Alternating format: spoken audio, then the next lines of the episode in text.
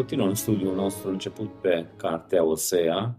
Am ajuns la capitolul 6 și o să citesc cuvântul lui Dumnezeu de la versetul 1 până la versetul 11.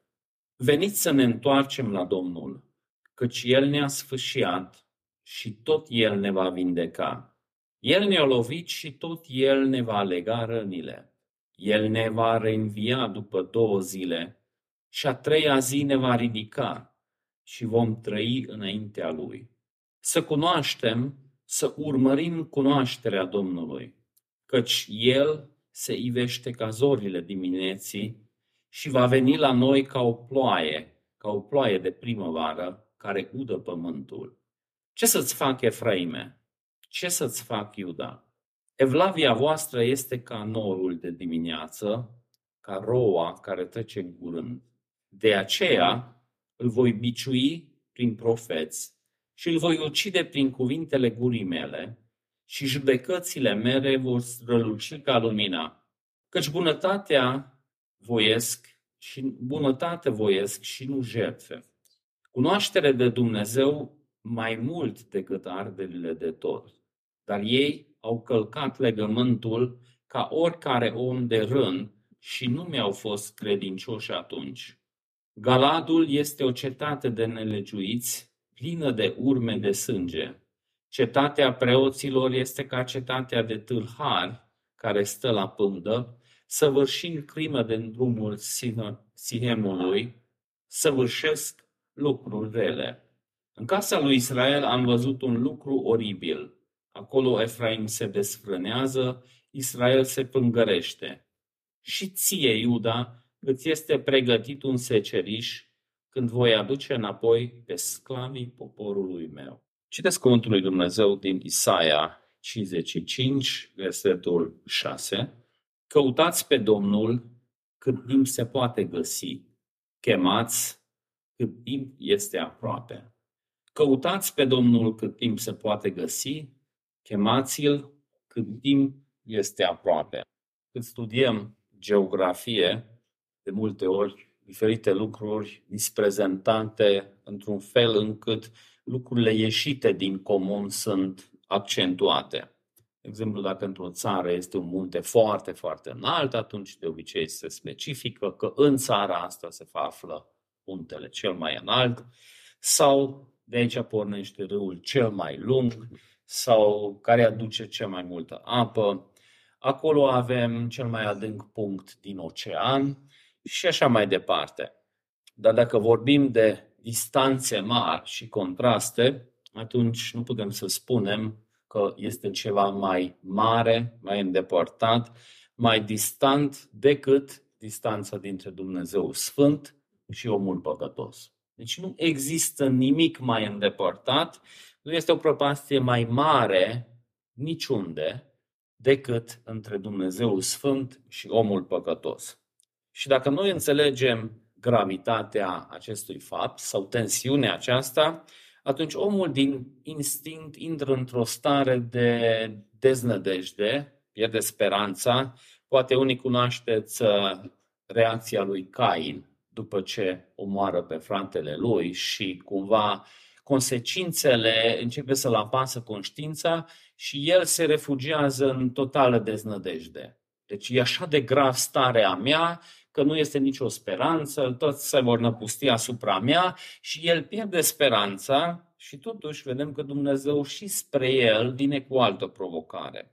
Pentru că, pe de o parte, vedem că nu este nimic mai îndepărtat decât Dumnezeu și omul păcătos, totuși, reacția lui Dumnezeu nu este ca să mențină această distanță, ci din potrivă, vedem că Dumnezeu să manifeste dragostea lui, răbdarea lui, harul lui, deci celelalte trăsături, Dumnezeu vine și abordează păcătosul și îl cheamă la el. Deci, pe de o parte, oferă calea de acces, aduce tot sacrificiul și după aceea cheamă păcătoșii la el.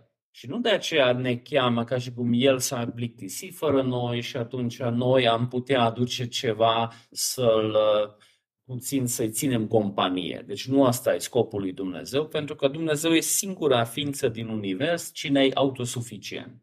Deci el singur, înainte să creeze ceva, a fost foarte bine, nu de aceea a creat ca și cum ar fi dus lipsă de ceva, și când ne cheamă înapoi la El, nu de aceea ne cheamă pentru că El ar duce lipsă de ceva, ci pentru că știe că noi, îndepărtați de El, nu putem să-L înlocuim pe El cu nimic.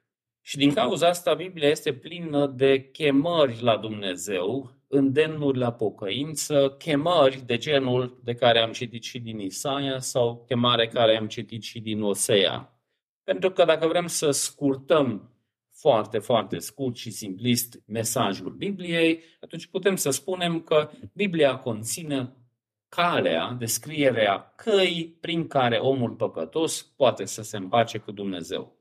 Deci ne arată cine este Dumnezeu, cine este omul, cât de mare e prăpastia între omul păcătos și Dumnezeu Sfânt, după care ne arată calea prin care totuși această prăpastie se poate trece prin jertfa lui Hristos. Și din cauza asta în Scriptură găsim îndemnuri de genul celor citite sau Psalmul 154, căutați pe Domnul, căutați puterea Lui, căutați întotdeauna fața Lui și psalmii, de exemplu, splinde îndemnuri de genul ăsta și nu numai psalmii, ci și cel restul Bibliei, inclusiv și Noul Testament. Până și în mesajul lui Hristos, această chemare la Dumnezeu are un punct central și nu numai cheamă, dar adaugă și o promisiune că această chemare nu este degeaba. În Matei 7 citim, cereți și ci se va da, căutați și veți găsi, bateți și vi se va deschide, căci oricine cere, primește. Cine caută, găsește și cel care bate, îi se va deschide. Și în studiul nostru pe cartea Osea, până acum, am văzut că starea poporului nu este așa cum ar trebui să fie. Dumnezeu trimite pe profet să-l mustre pe oameni. Oamenii nu prea vor să accepte mustrarea și ei tot insistă că e ok, totul e în regulă și Dumnezeu aduce argument peste argument că starea voastră nu e așa cum ar trebui să fie. Și după ce a avut loc acel proces unde Dumnezeu cheamă pe oameni în judecată și arată acuzațiile și după aceea dovezile, după care, în capitolul trecut, care am studiat acum o săptămână, Dumnezeu declară sentința și spune că o să aibă păcatul anumite consecințe și spune că o să vină împotriva poporului, o să vină ca o molie care distruge, o să vină ca un uh, putregai care distruge lemnul, o să vină ca leul față de care nu poate să scape omul, dar totuși nota finală nu este această condamnare judecată, gata, nu mai este nicio speranță, ci cum am văzut și săptămâna trecută, îi înțesat speranța și promisiunea pocăinței. Asta deja a apărut și în capitolul 3, dacă mai țineți minte, în versetul 5, acolo scrie, după aceea fiii lui Israel se vor întoarce și o să-L caute pe Domnul, Dumnezeul lor, în zilele de urmă, ei se vor înfricoșa de Domnul și de bunătatea Lui. Deci vine o frică de lui Dumnezeu din care nu aveau în momentul ăsta și o să-L caute pe Dumnezeu. În capitolul precedent, iarăși era judecata, condamnarea, dar nota finală, ultimul verset, iarăși era un verset care dădea speranța și ne arăta că toate condamnările și judecățile au un scop de a aduce înapoi poporul. Ultimul verset din capitolul trecut sună așa, voi pleca și mă voi întoarce la locul meu până când ei își vor recunoaște vina și ei vor căuta fața mea în strâmtoarea lor. Mă vor căuta cu adevărat. Le spune Dumnezeu cât necaz o să aducă pe capul lor, dar de ce aduce ca prin acest necaz ei să strugă disperat la Dumnezeu și o să producă pe termen lung o adevărată pocăință. Și de aceea, capitolul care am citit azi pornește cu o chemare la Dumnezeu haideți să ne întoarcem la Domnul, căci El ne-a sfârșit, El ne va vindeca. El ne-a lovit și tot El ne va lega rănile. El ne va învia după două zile și a treia zi ne va ridica și vom trăi înaintea Lui. Haideți să-L cunoaștem, să-L cunoaștem pe Domnul. Și învierea Lui va fi la fel de sigură ca învierea zorilor. El va veni la noi ca o ploaie de iarnă, ca o ploaie târzie care udă pământul. Deci una dintre cele mai frumoase chemări la pocăință din toată Scriptura este foarte des citat la evangelizări, cel puțin de cei care se încumetă să citească și Vechiul Testament, pe care nu prea citesc, nu văd acest pasaj, dar cei care descoperă utilizează foarte des și se poate, e potrivit să folosim pentru a chema oamenii la pocăință, a chema la Dumnezeu. Deci, auzim aceste cuvinte, sunt în concordanță cu restul Scripturii, părerile se împart în privința faptului cine spune aceste cuvinte. Unii sunt de părere că profetul spune oamenilor să se întoarcă la Dumnezeu, alții sunt de părere că poporul spune, auzând mesajul, că haideți să ne întoarcem la Dumnezeu. Eu recunosc că nu am reușit să decid pe unul sau altul, dar asta nu schimbă aplicarea mesajului, că dacă punem în concordanță cu tot restul Scripturii, această uh, chemare la Dumnezeu este în concordanță cu celelalte pasaje, deci este valid chemarea, dar unde intervine o puțină sincopă, e răspunsul lui Dumnezeu. Pentru că prima parte a capitolului conține această chemare la Dumnezeu, chemare la pocăință, dar după aceea vedem răspunsul lui Dumnezeu de la versetul 4 și ceva nu bate. Deci uh, este cea mai, una dintre cele mai frumoase chemări la pocăință, include elemente foarte frumoase, foarte biblice și foarte potrivite și Dumnezeu nu este impresionat. Deci cumva noi când citim această chemare la pocăință am zis, sigur, domnul Veșină. Și după ce revine, o să aibă numai cuvinte de laudă asupra oamenilor, sau oricine a spus. Dacă a spus profetul față de profet sau față de oameni, dar dacă citim în continuare ce spune Dumnezeu, e ceva nu bate, ca și când cumperi puzzle de la second hand și vrei să-l faci și după un timp ai senzația că ăsta nu e din același puzzle, că poate e dintr-un alt puzzle, că nici cum nu intră. De ce spune aceste cuvinte Dumnezeu? De ce nu este mai recunoscător față de aceste cuvinte? Dacă profetul spune și nu reflectă atitudinea poporului, atunci încă putem să înțelegem, dar dacă poporul spune, atunci e puțin mai greu să înțelegem. Dar dacă mai citim o dată și mai citim o dată, începem să vedem elemente pe care Dumnezeu punctează și spune că stai, stai, stai, stai. Deci aici ceva scârție, deci ceva puzzle chiar nu merge, dar nu din cauza că pe partea umană totul e în regulă și Dumnezeu ceva administrativ, birocratic nu reușește să pună, ci sunt niște elemente în sistem care arată că aici ceva nu e în regulă. Deci cuvintele astea sună bine, arată bine, totul e în regulă cu aceste cuvinte, dar Dumnezeu nu este impresionat și spune de ce nu este impresionat. Deci cum trebuie să fie adevărata pocăință ca să fie pe placul Lui? Cum trebuie să fie căutarea lui Dumnezeu ca să fie pe placul lui Dumnezeu? Deci cum să căutăm pe Dumnezeu ca să nu avem această reacție? Ce aparente căutări a lui Dumnezeu vedem în Scriptură, care ulterior se dovedesc căutări false. Deci când avem parte de beneficiile menționate în pasaj, pentru că pasajul menționat, hai să căutăm pe Dumnezeu pentru că asta o să aibă niște consecințe. Și aceste consecințe, într-adevăr, sunt binecuvântările lui Dumnezeu la o pocăință adevărată. Dacă se caută, într-adevăr, Dumnezeu, într-adevăr, însă acele consecințe, dar aici consecințele nu o să fie, zice Dumnezeu, pentru că ceva în sistem scârție. Deci, cum am mai spus mai înainte, eu n-am reușit să decid dacă profetul spune sau poporul spune, dar totuși citind pasajul atent, Dumnezeu contează problemele din cauza cărora asta totuși nu se consideră o pocăință adevărată, chiar dacă cuvintele sunt în regulă. Deci atunci, ce altceva lipsește? Deci, când nu caută omul pe Dumnezeu așa cum ar trebui să caute?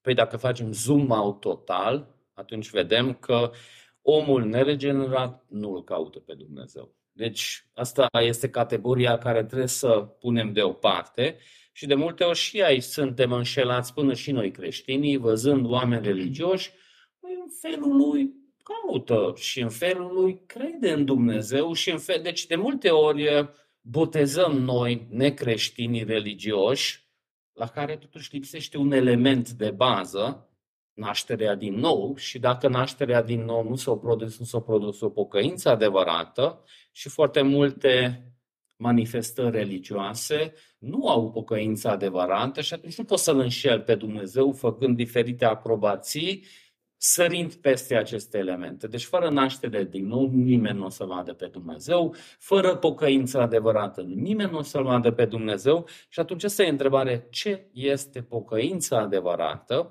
ce este căutarea adevărată a lui Dumnezeu.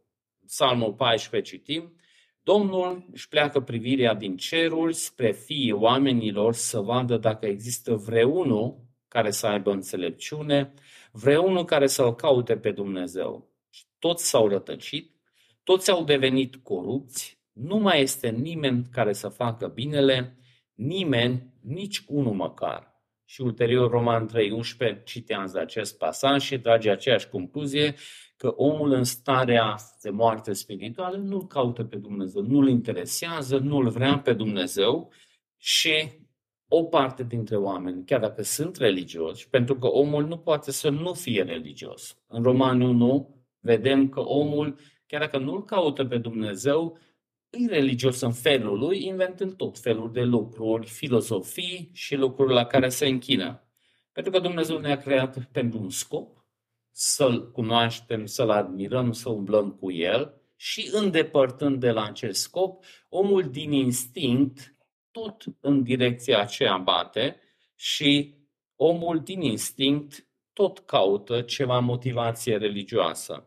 Am remarcat cu tristețe că traducerea asta TBS care am citit uh, ciuruiește pasajul destul de urât, pentru că în pasajul, cam în toate traducerile de încredere, apare ideea asta de au încălcat legământul ca și Adam. Deci nu știu cât de supărat era pe teologia legământului care a tradus, dar nu știu din ce motiv o scos acea parte, dar aici așa apare că au încălcat legământul ca și Adam și între noi au fost tot felul de dezbateri în trecut legate de teologia legământului, dacă a fost legământ cu Adam sau nu a fost legământ cu Adam.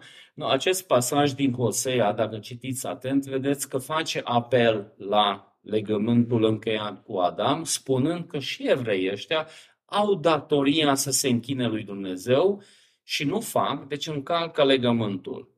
Pentru că simplu fapt că Dumnezeu ne-a creat, pentru un scop ne-a creat, asta ne leagă de acel scop. Pentru că dezbaterile noastre erau pe linia că la Adam nu citim o descriere a angajamentului, a înțelegerii, în felul în care citim la Avram, de exemplu. Dar simplu fapt că Dumnezeu a creat omul pentru un scop, asta leagă pe om și dacă e spus exact, detaliat, dacă cuvântul berit e folosit sau nu e folosit, omul nu este suveran să meargă de capul lui și să facă ce vrea el, ci omul este legat de acel scop al creației. Și aici spune Osea că ei s-au îndepărtat de asta, cum s-au îndepărtat și Adam. Au încălcat legământul ca Adam și au fost necredincioși față de mine. Nu intru în detalii, că sunt tot felul de jonglări aici, că Adam de fapt ar fi o localitate și nu ar fi omul ăla, sau s-a referit la o manire așa în ansamblu și sunt tot felul de lucruri, dar eu acum nu sunt preocupat de direcția respectivă, dar totuși merită studiat mai atent. Ideea principală că omul nu este suveran și omul trebuie să se închine lui Dumnezeu, trebuie să-L caute pe Dumnezeu Numai că omul nu are această dorință. Deci moartea spirituală o adus într-o stare încât nu are sete, nu are dorință, nu îl vrea, nu poate să-l vadă. Și dacă cineva recunoaște această stare, ce poate să facă? Noi din instinct am căutat justificare. Asta e.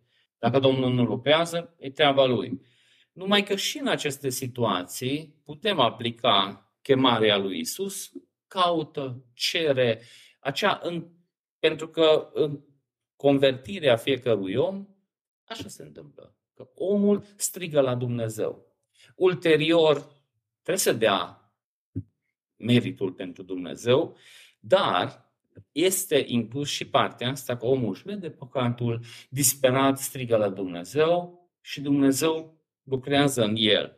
Ulterior, spunem că faptul că a putut să strige la Dumnezeu din cauza că Dumnezeu a lucrat în el, dar chemarea, încurajarea se poate da. Între cercurile calviniste și hipercalviniste e și această dilemă. Dacă putem să chemăm necreștinii la pocăință, că sunt morți în păcat. Deci, păi noi nu chemăm pe nimeni la pocăință pentru că, de ce?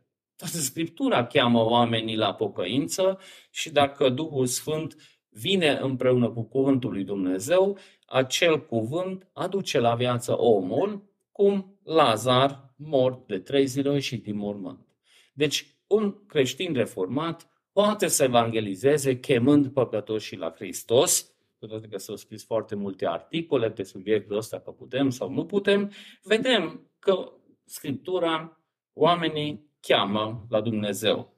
Și așa începe slujirea și Ioan Botezătorul, așa începe și slujirea Hristos, că cheamă oamenii la Dumnezeu. Creștinul deja a auzit această chemare și a venit.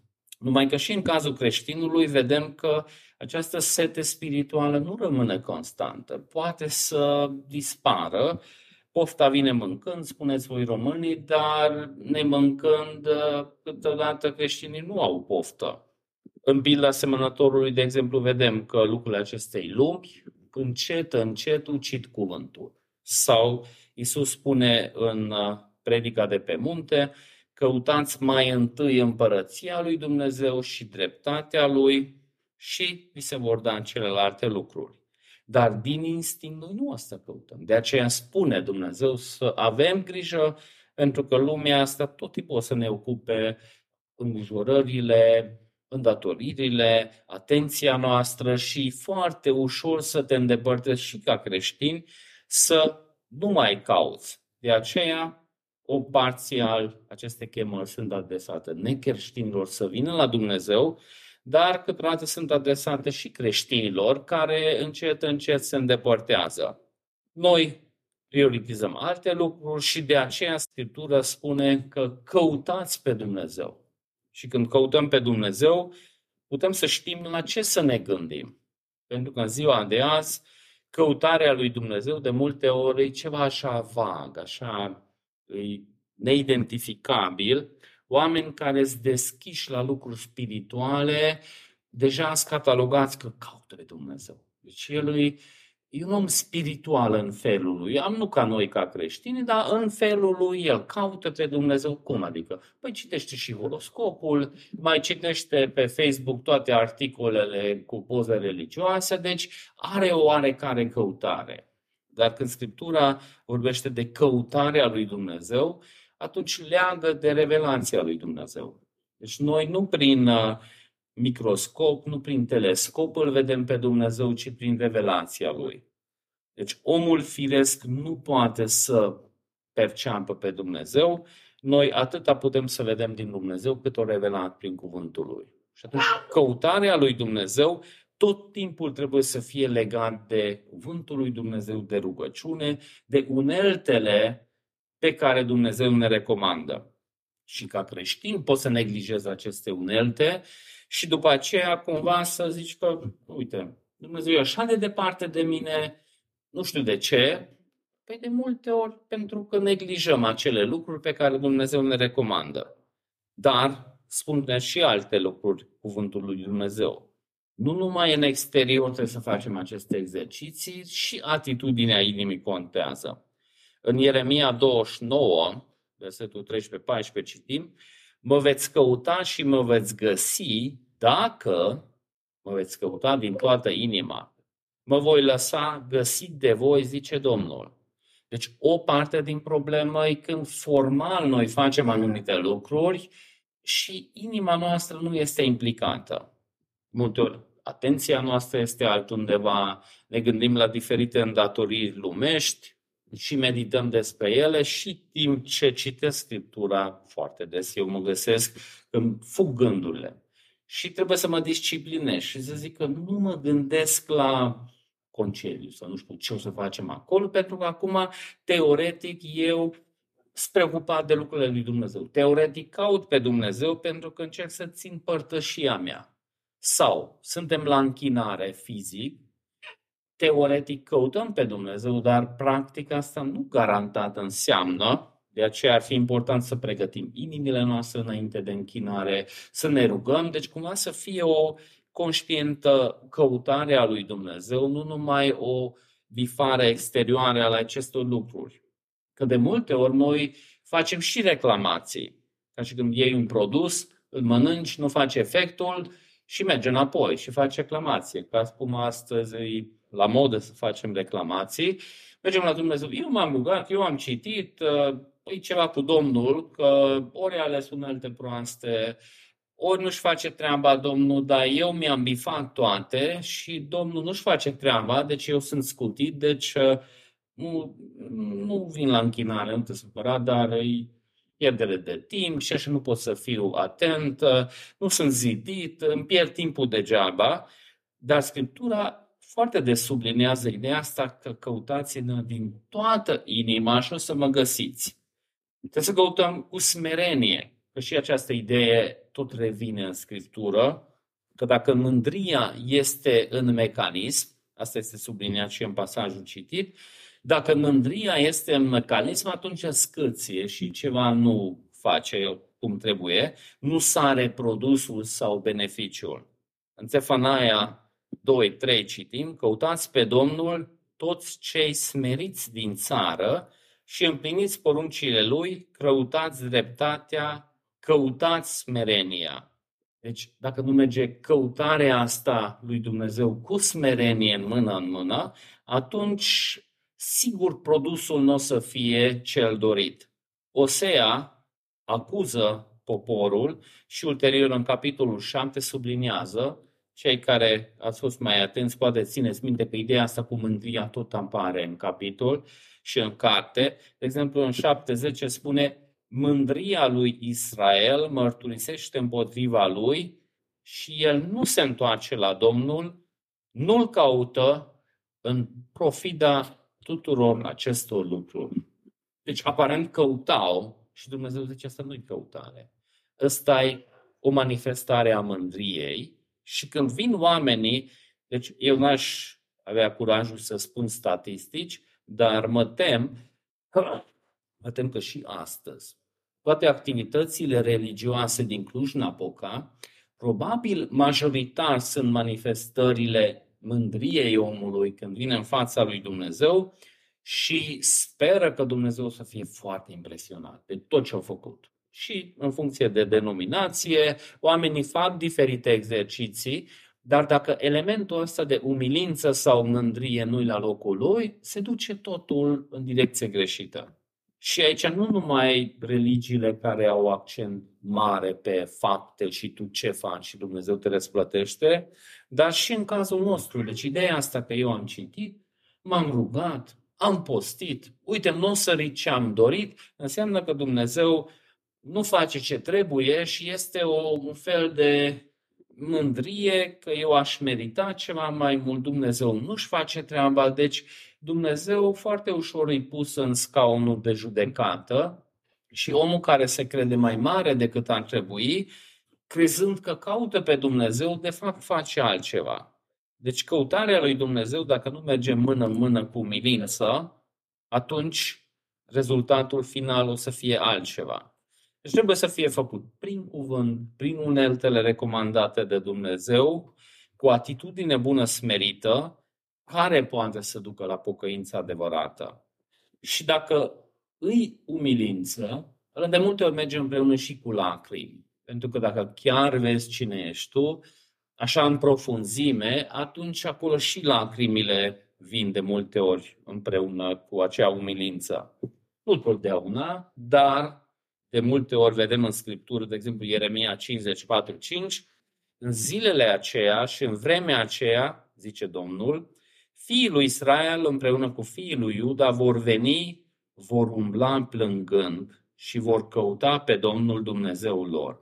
Vor întreba care este drumul Sionului și vor întoarce privirile spre ei. Vor veni și se vor alipi de Domnul printr-un legământ veșnic care nu va fi uitat niciodată. Deci cum trebuie să fie pocăința adevărată? Trebuie să aibă umilință și trebuie să aibă vederea păcatului. Dacă vezi păcatul, să asumi responsabilitatea, pentru că câteodată trebuie să vezi păcatul că n-ai încotro, că au văzut oamenii, că vezi consecințele, deci iese la suprafață, dar ce fac oamenii? Poate mai țineți minte ce făceau și evrei. Începeau să acuze unii pe alții și ziceau, stai, oprește-te cu acuzanțile, uite-te în oglindă, vezi grinda ta și ajunge. Deocamdată toată activitatea legată de cherestea să se concentreze pe tine.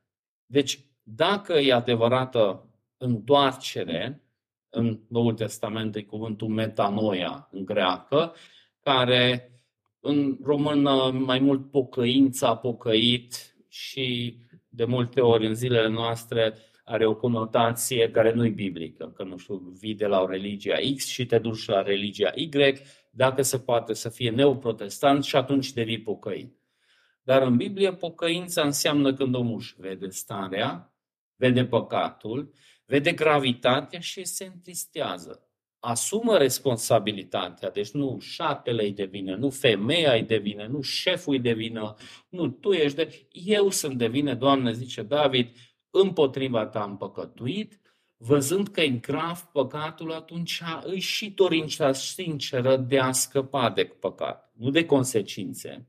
Pentru că consecințele erau și aici în Israel și oamenii tot de consecințe vreau să scape, dar adevărata pocăință vrea o schimbare adevărată. Și atunci această metanoia sau întoarcere, câteodată se folosește și în română ideea asta de te-ai întors la Dumnezeu. Deci te duci într-o direcție, în spatele tău se află Dumnezeu și întoarcere te întorci spre Dumnezeu. Ioan Botezătorul cu asta începe. Întoarceți-vă la Dumnezeu. Iisus cu asta începe slujirea. Pocăiți-vă că s-a apropiat împărăția în cerurilor. Deci întoarceți-vă la Dumnezeu, spun alte traduceri. Și ca să înțelegem mai bine tensiunea care este în prima parte și a doua parte a capitolului, mai citesc o dată acuzațiile lui Dumnezeu. Ce să fac cu tine, Efraim? Păi după o chemare așa de sincere și profunde, pe să ne binecuvântezi, Doamne, și să faci tot ce se cuvine. Dar ce să fac cu tine, Iuda? Și că dragostea voastră este ca norul de dimineață, ca roa care dispare de vreme. De aceea i-am tăiat în bucăți prin profeți, i-am ucis prin cuvintele gurii mele și judecata mea a strălucit ca lumina. Eu milă doresc și nu jertfă cunoștința de Dumnezeu mai mult decât arderile de tot. Ei au încălcat legământul ca Adam și acolo au fost necredincios față de mine. Gileadul este cetatea celor care străvulcește nelegiuirea, plină de urme de sânge. Ca tâlharii stau pândă după un om și așa este și ceata preoților. Ei ucit pe drumul și hemului, da, ei au săvârșit mișelii. Am văzut lucruri dezgustători în casa lui Israel. Acolo Efraim s-a dedat desfrânării și Israel s-a întinat. Pentru tine, Iuda, este pregătit un seceriș când îi voi aduce înapoi pe captivii poporului meu. Deci, la prima vedere, pare că totul e în regulă, dar dacă citim și vedem punctele pe care Dumnezeu arată, vedem că ei au vrut să redefinească. Deci cuvintele sunt ok, primele trei versete sunt regulă dacă se înțelese biblic, dar cumva capcana diavolului parțial e acolo, că da, folosim acele cuvinte, dar înțelegem altceva. Și câteodată e chiar șocant să văd că oameni din diferite culturi evanghelice ce înțeleg prin diferite lucruri. Nu știu, cuvinte de bază. Nașterea din nou, convertirea, mântuirea prin credință. Și încep să, deși catolicul spune la început că da, suntem mântuiți prin credință. Dar când încep să definești lucrurile, a fost foarte tristă mișcarea liberală, dar după aceea a venit o mișcare care la prima vedere părea că, wow, în sfârșit s-a întors. Bartianismul, aparent da, dar după aceea vezi că ei înțeleg total altceva prin acele cuvinte care și noi folosim. Deci ce este în spatele cuvintelor? Deci Dumnezeu sublinează un lucru prima dată, lipsa perseverenței și consecvenței. Spune că dragostea voastră este ca norul dimineața, ca roa care dispare de vreme. Deci pocăința care ține până, nu știu, e o situație foarte nașpa și atunci păi te pocăiești și promis orice. Țin minte că în clasa noua, nu prea mergeam la școală, nu prea învățam și, nu, cum s-a întâmplat, trebuia să merg toamna la Olimpiada, faza pe țară și era pericol real să repet anul. Și am promis tot ce se poate lui Dumnezeu. Țin minte, stăteam pe o bancă arbitrului pe terenul de tenis, chiar mi-a dat cineva un pliant, am zis rugăciunea păcătosului de nu știu câte ori, am promis totul lui Dumnezeu și uite că am trecut clasa, nu știu cum, e miracol, dar ce am făcut după aceea? Am chefuit cu prietenii 10 zile, cred că am fost în coma alcoolică 10 zile, de aici încolo mă descurc eu, Doamne, lasă, mulțumesc pentru cinciul respectiv, în rest mă descurc eu. Și se spune că dragostea voastră este ca norul de dimineață, ca roa care dispare. Nu este nicio diligență, nicio perseverență. În Proverbe 8 citim, 17, eu iubesc pe cei care mă iubesc și cei care mă caută cu ardoare mă voi găsi. Sau în alte pasaje spune cu diligență sau cu perseverență. Deci să nu fie o, nu știu ce consecințe ale păcatului, ioi, Doamne, și atunci repede ne pocăim și după aia nu mai suntem pocăiți peste trei zile. Chemăm, căutăm, cumva apelând la promisiunile lui Dumnezeu, cu credință și având speranța că Dumnezeu face partea Lui. Pentru că parțial problema este lipsa perseverenței și lipsa perseverenței e și când renunțăm. Deci eu am încercat, m-am rugat, am postit, am mers, am fost.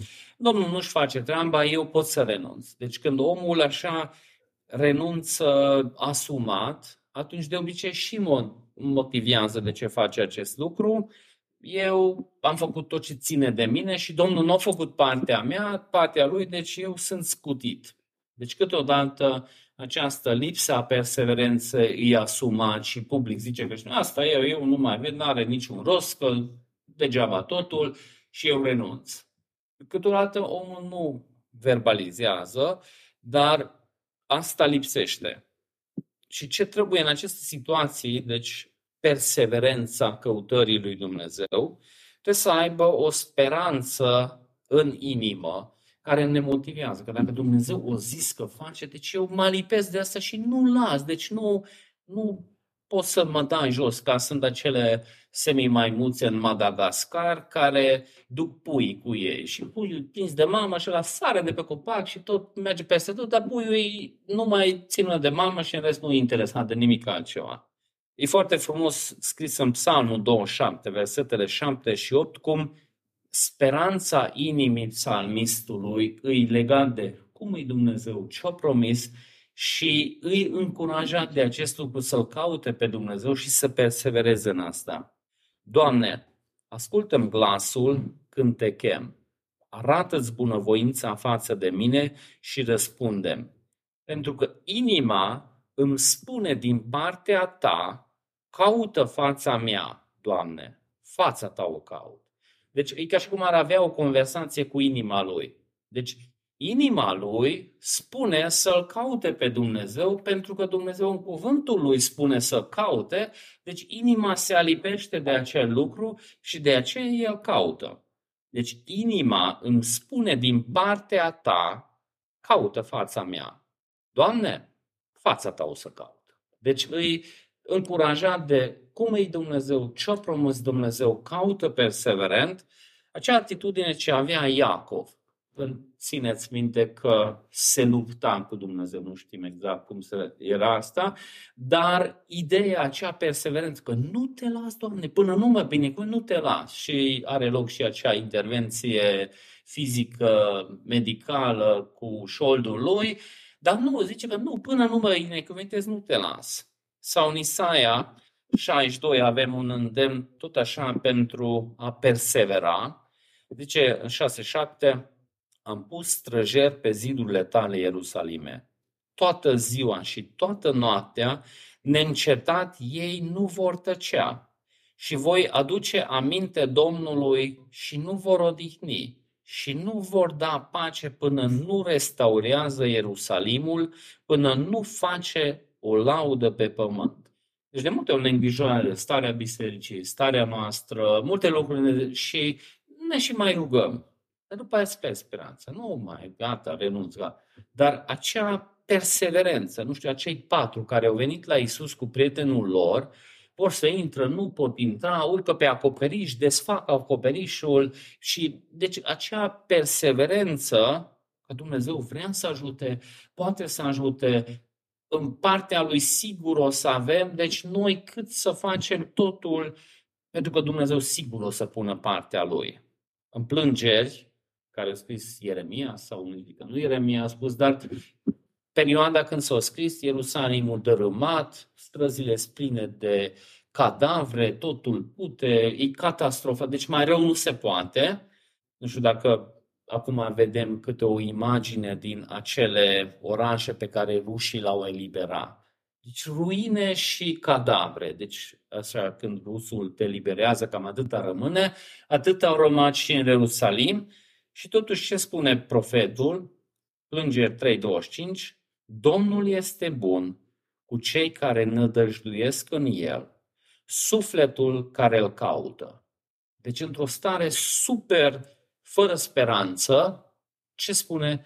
Merită să cauți pe Dumnezeu. Deci în acea situație unde nimic nu a rămas. Deci oamenii sunt morți, cine a trăit a fost dus în captivitate, toate clădirile dărâmate, arse, recoltele, deci nimic nu a rămas. Și totul zice că e bine să cauți pe Dumnezeu cu speranță, pentru că în Dumnezeu poți să ai speranță în continuare. Deci noi așa de mult punem accentul, să zicem, pe mine. Uite că eu am încercat, am pus not pe cravată, am încercat și asta, nu merge, nu este speranță, fie legat de mine sau legat de frați, eu am mustrat, l-am atenționat, nu mai este speranță, gata, renunț. Nu mai căutăm că degeaba. Am fost la rugăciune, am adormit. Deci așa ușor găsim motivații. Ieremia, oriunde se uita, nu găsea nimic și totuși ridicând privirea la Dumnezeu, o găsit speranță. Și evremea, evreii în vremea lui Iosea nu perseverau. Eu m-am rugat, nu merge, la revedere, hai să facem pasul mai departe. Și de aia spune profetul, dragostea voastră este ca norul de dimineață, ca roa care dispare de vreme. Deci ce înseamnă cunoașterea lui Dumnezeu, care apare aici în pasaj și în toată cartea, tot revine, cunoașterea lui Dumnezeu, căutarea lui Dumnezeu. Ce lipsește? Ei erau de părere că ei cunosc pe Dumnezeu. Și aici profetul iarăși punctează niște lucruri. Zice că voi vreți milă, dar nu vreți să acordați milă. Deci ceva nu e în regulă, căci milă doresc și nu jertfă cunoștința lui Dumnezeu mai mult decât arderile de tot. Deci oamenii ăștia vreau să aibă parte de milă din partea lui Dumnezeu, dar ei nu vreau să acorde mile altora.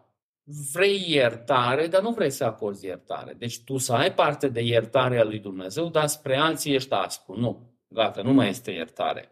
Și iertarea e un subiect greu de înghițit și Petru merge la Isus și întreabă, nu, da, de câte ori da? Că se poate chiar și de șapte ori pe zi că vine la mine și Isus pune sus ștacheta în gât, abia poți să te uiți, deci se doare gâtul când te uiți acolo sus și după aia spune un exemplu cu regele, că este dator, cu foarte mulți bani, îl iartă, dar omul respectiv merge mai departe și nu mai iartă pe altul. Și atunci totul se termină, Matei 18, tot așa va face Tatăl meu ceresc dacă fiecare dintre voi nu-l iertați din inimă pe frații voștri.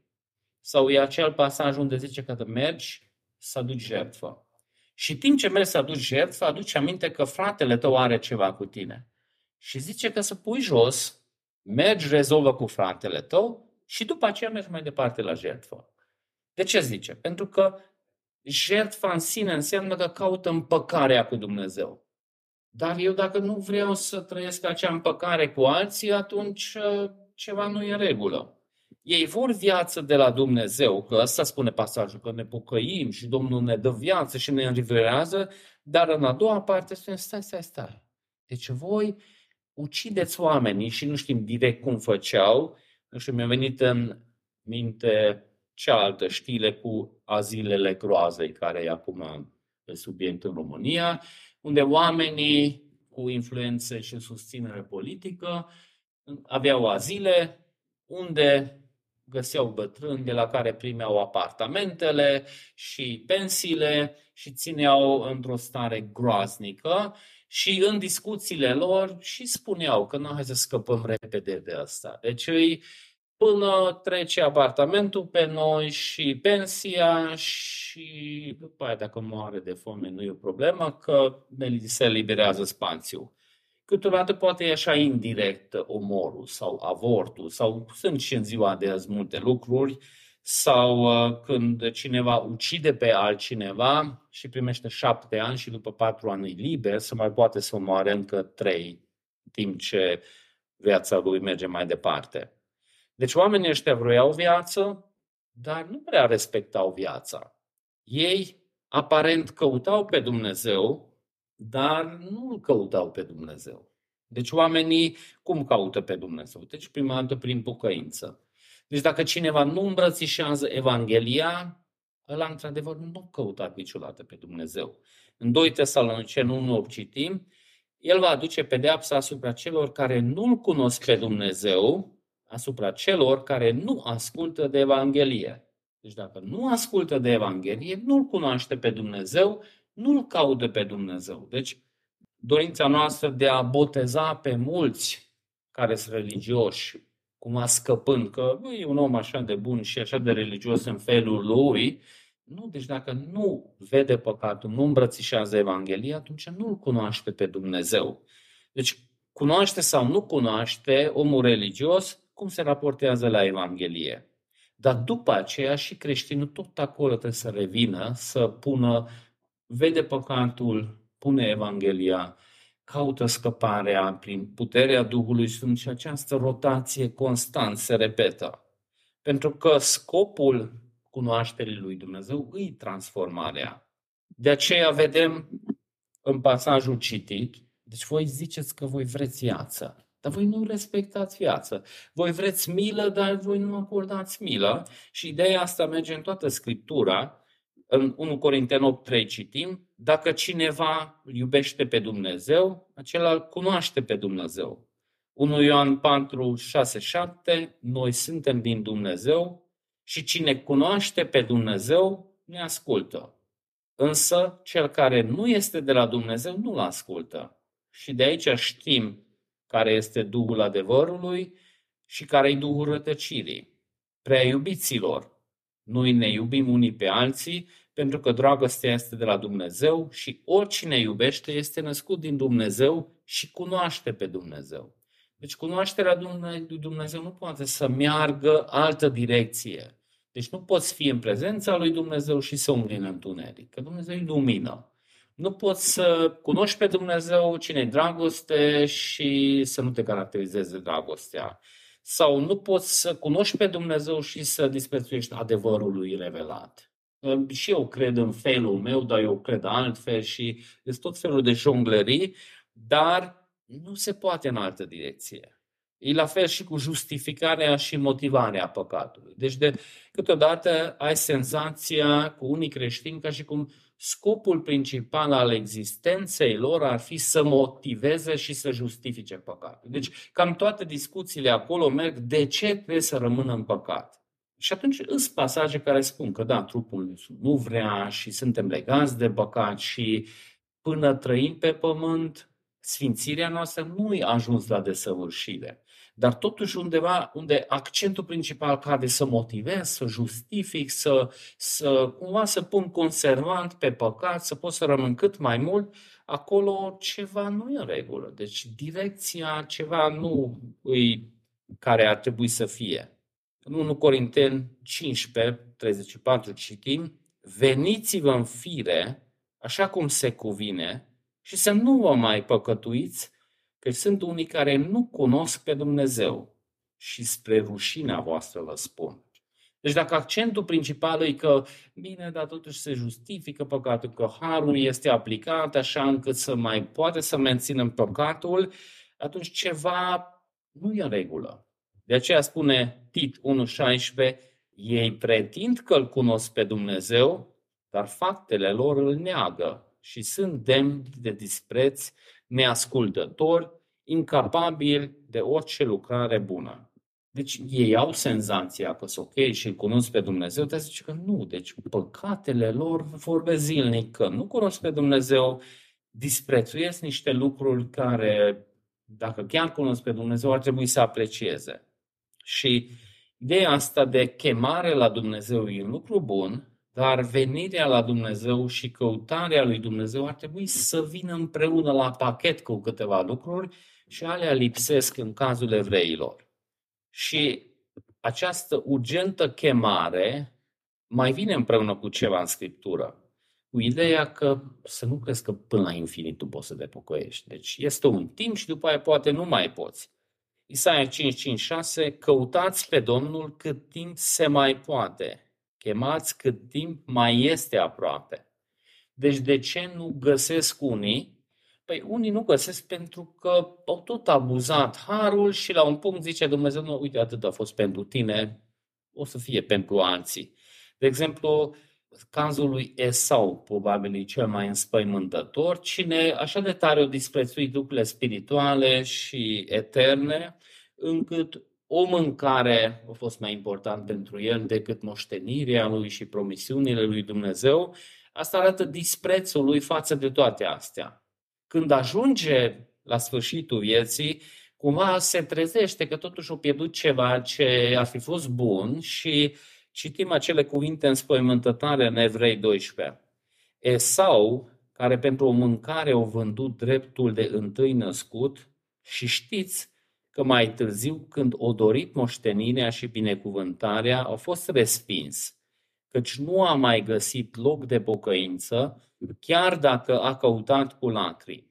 Deci e foarte înfierător că aici deja are și lacrimi, că înainte vedeam că lacrimile de multe ori merg împreună cu pocăința și el aici a avut deja lacrimi, dar cumva pentru el s-a dus trenul. De aceea, multe chemări la Dumnezeu au și această idee ca să căutăm până nu târziu. Și asta nu știm niciodată, chiar zilele trecute vorbeam cu cineva, că noi jucându-ne cu păcatul, tot timpul avem senzația că o să fie timp pentru pocăință, o să fie, deci pot să amâni partea aceea și am văzut în ultimii 30 de ani oameni care s-au scufundat la un punct. Și nu poți să zici, omenește niciodată nu poți să zici că trebuie să treacă 367,3 zile și 8 ore și deci jucându-ne cu păcatul, deci poate vine punctul ăla când te scufunzi, când rămâi fără unelte. Deci oameni care disprețuit biserica, odată rămân fără biserică și unii până la sfârșitul vieții nu mai au biserică. Sau unii disprețuiesc cuvântul și după aia nu mai au posibilitatea unii poate pierd uh, capacitatea intelectuală să mai poată să citească sau pot fi multe motive cum cineva rămâne fără acele lucruri pe care disprețuiește, dar chemarea e legată și de ideea până nu-i târziu, hai la Dumnezeu. Și de aceea avem acele definiții de pocăință și chemare legate de ziua de azi. Evrei 4.7, El o hotărât o anumită zi, astăzi. Și astăzi, dacă auziți glasul lui Dumnezeu, să nu împietriți inimile. 1 Corinteni 16, 11 citesc în încheiere. Lăudați-vă cu numele lui cel Sfânt, să se bucură inima celor care îl caută pe Domnul. Căutați puterea Domnului, căutați fața lui. Amin. Doamne, și cuvântul Tău spune, și realitatea spune că omul nu te caută pe tine, nu te vrea pe tine, vrea beneficiile și binecuvântările, dar nu vrea să umble cu tine, nu vrea să te cunoască, numai să te manipuleze și să te folosească spre scopul lui. Dar asta e cea mai mare păcăleală, pentru că tu cunoști inimile noastre și noi nu putem să te șantajăm, să te facem să devii altfel, să te punem în fața căruței noastre și culmea, mulți când dau seama de acest lucru se revoltă și spun că de aici încolo ei nu mai cred pentru că nu s-au întâmplat lucrurile așa cum ei au vrut. Doamne, îndură-te de noi, pentru că fără asta noi nu te căutăm pe tine și faptul că nu te căutăm pe tine, nu pe tine te face mai sărac, ci noi devenim mai săraci. Tu vezi inima fiecăruia, Doamne, și dacă sunt persoane neregenerate între noi sau între cei care ascultă online, te rog, îndură-te de ei să le dai o inimă nouă, să te dorească, să te vadă, să te înțeleagă.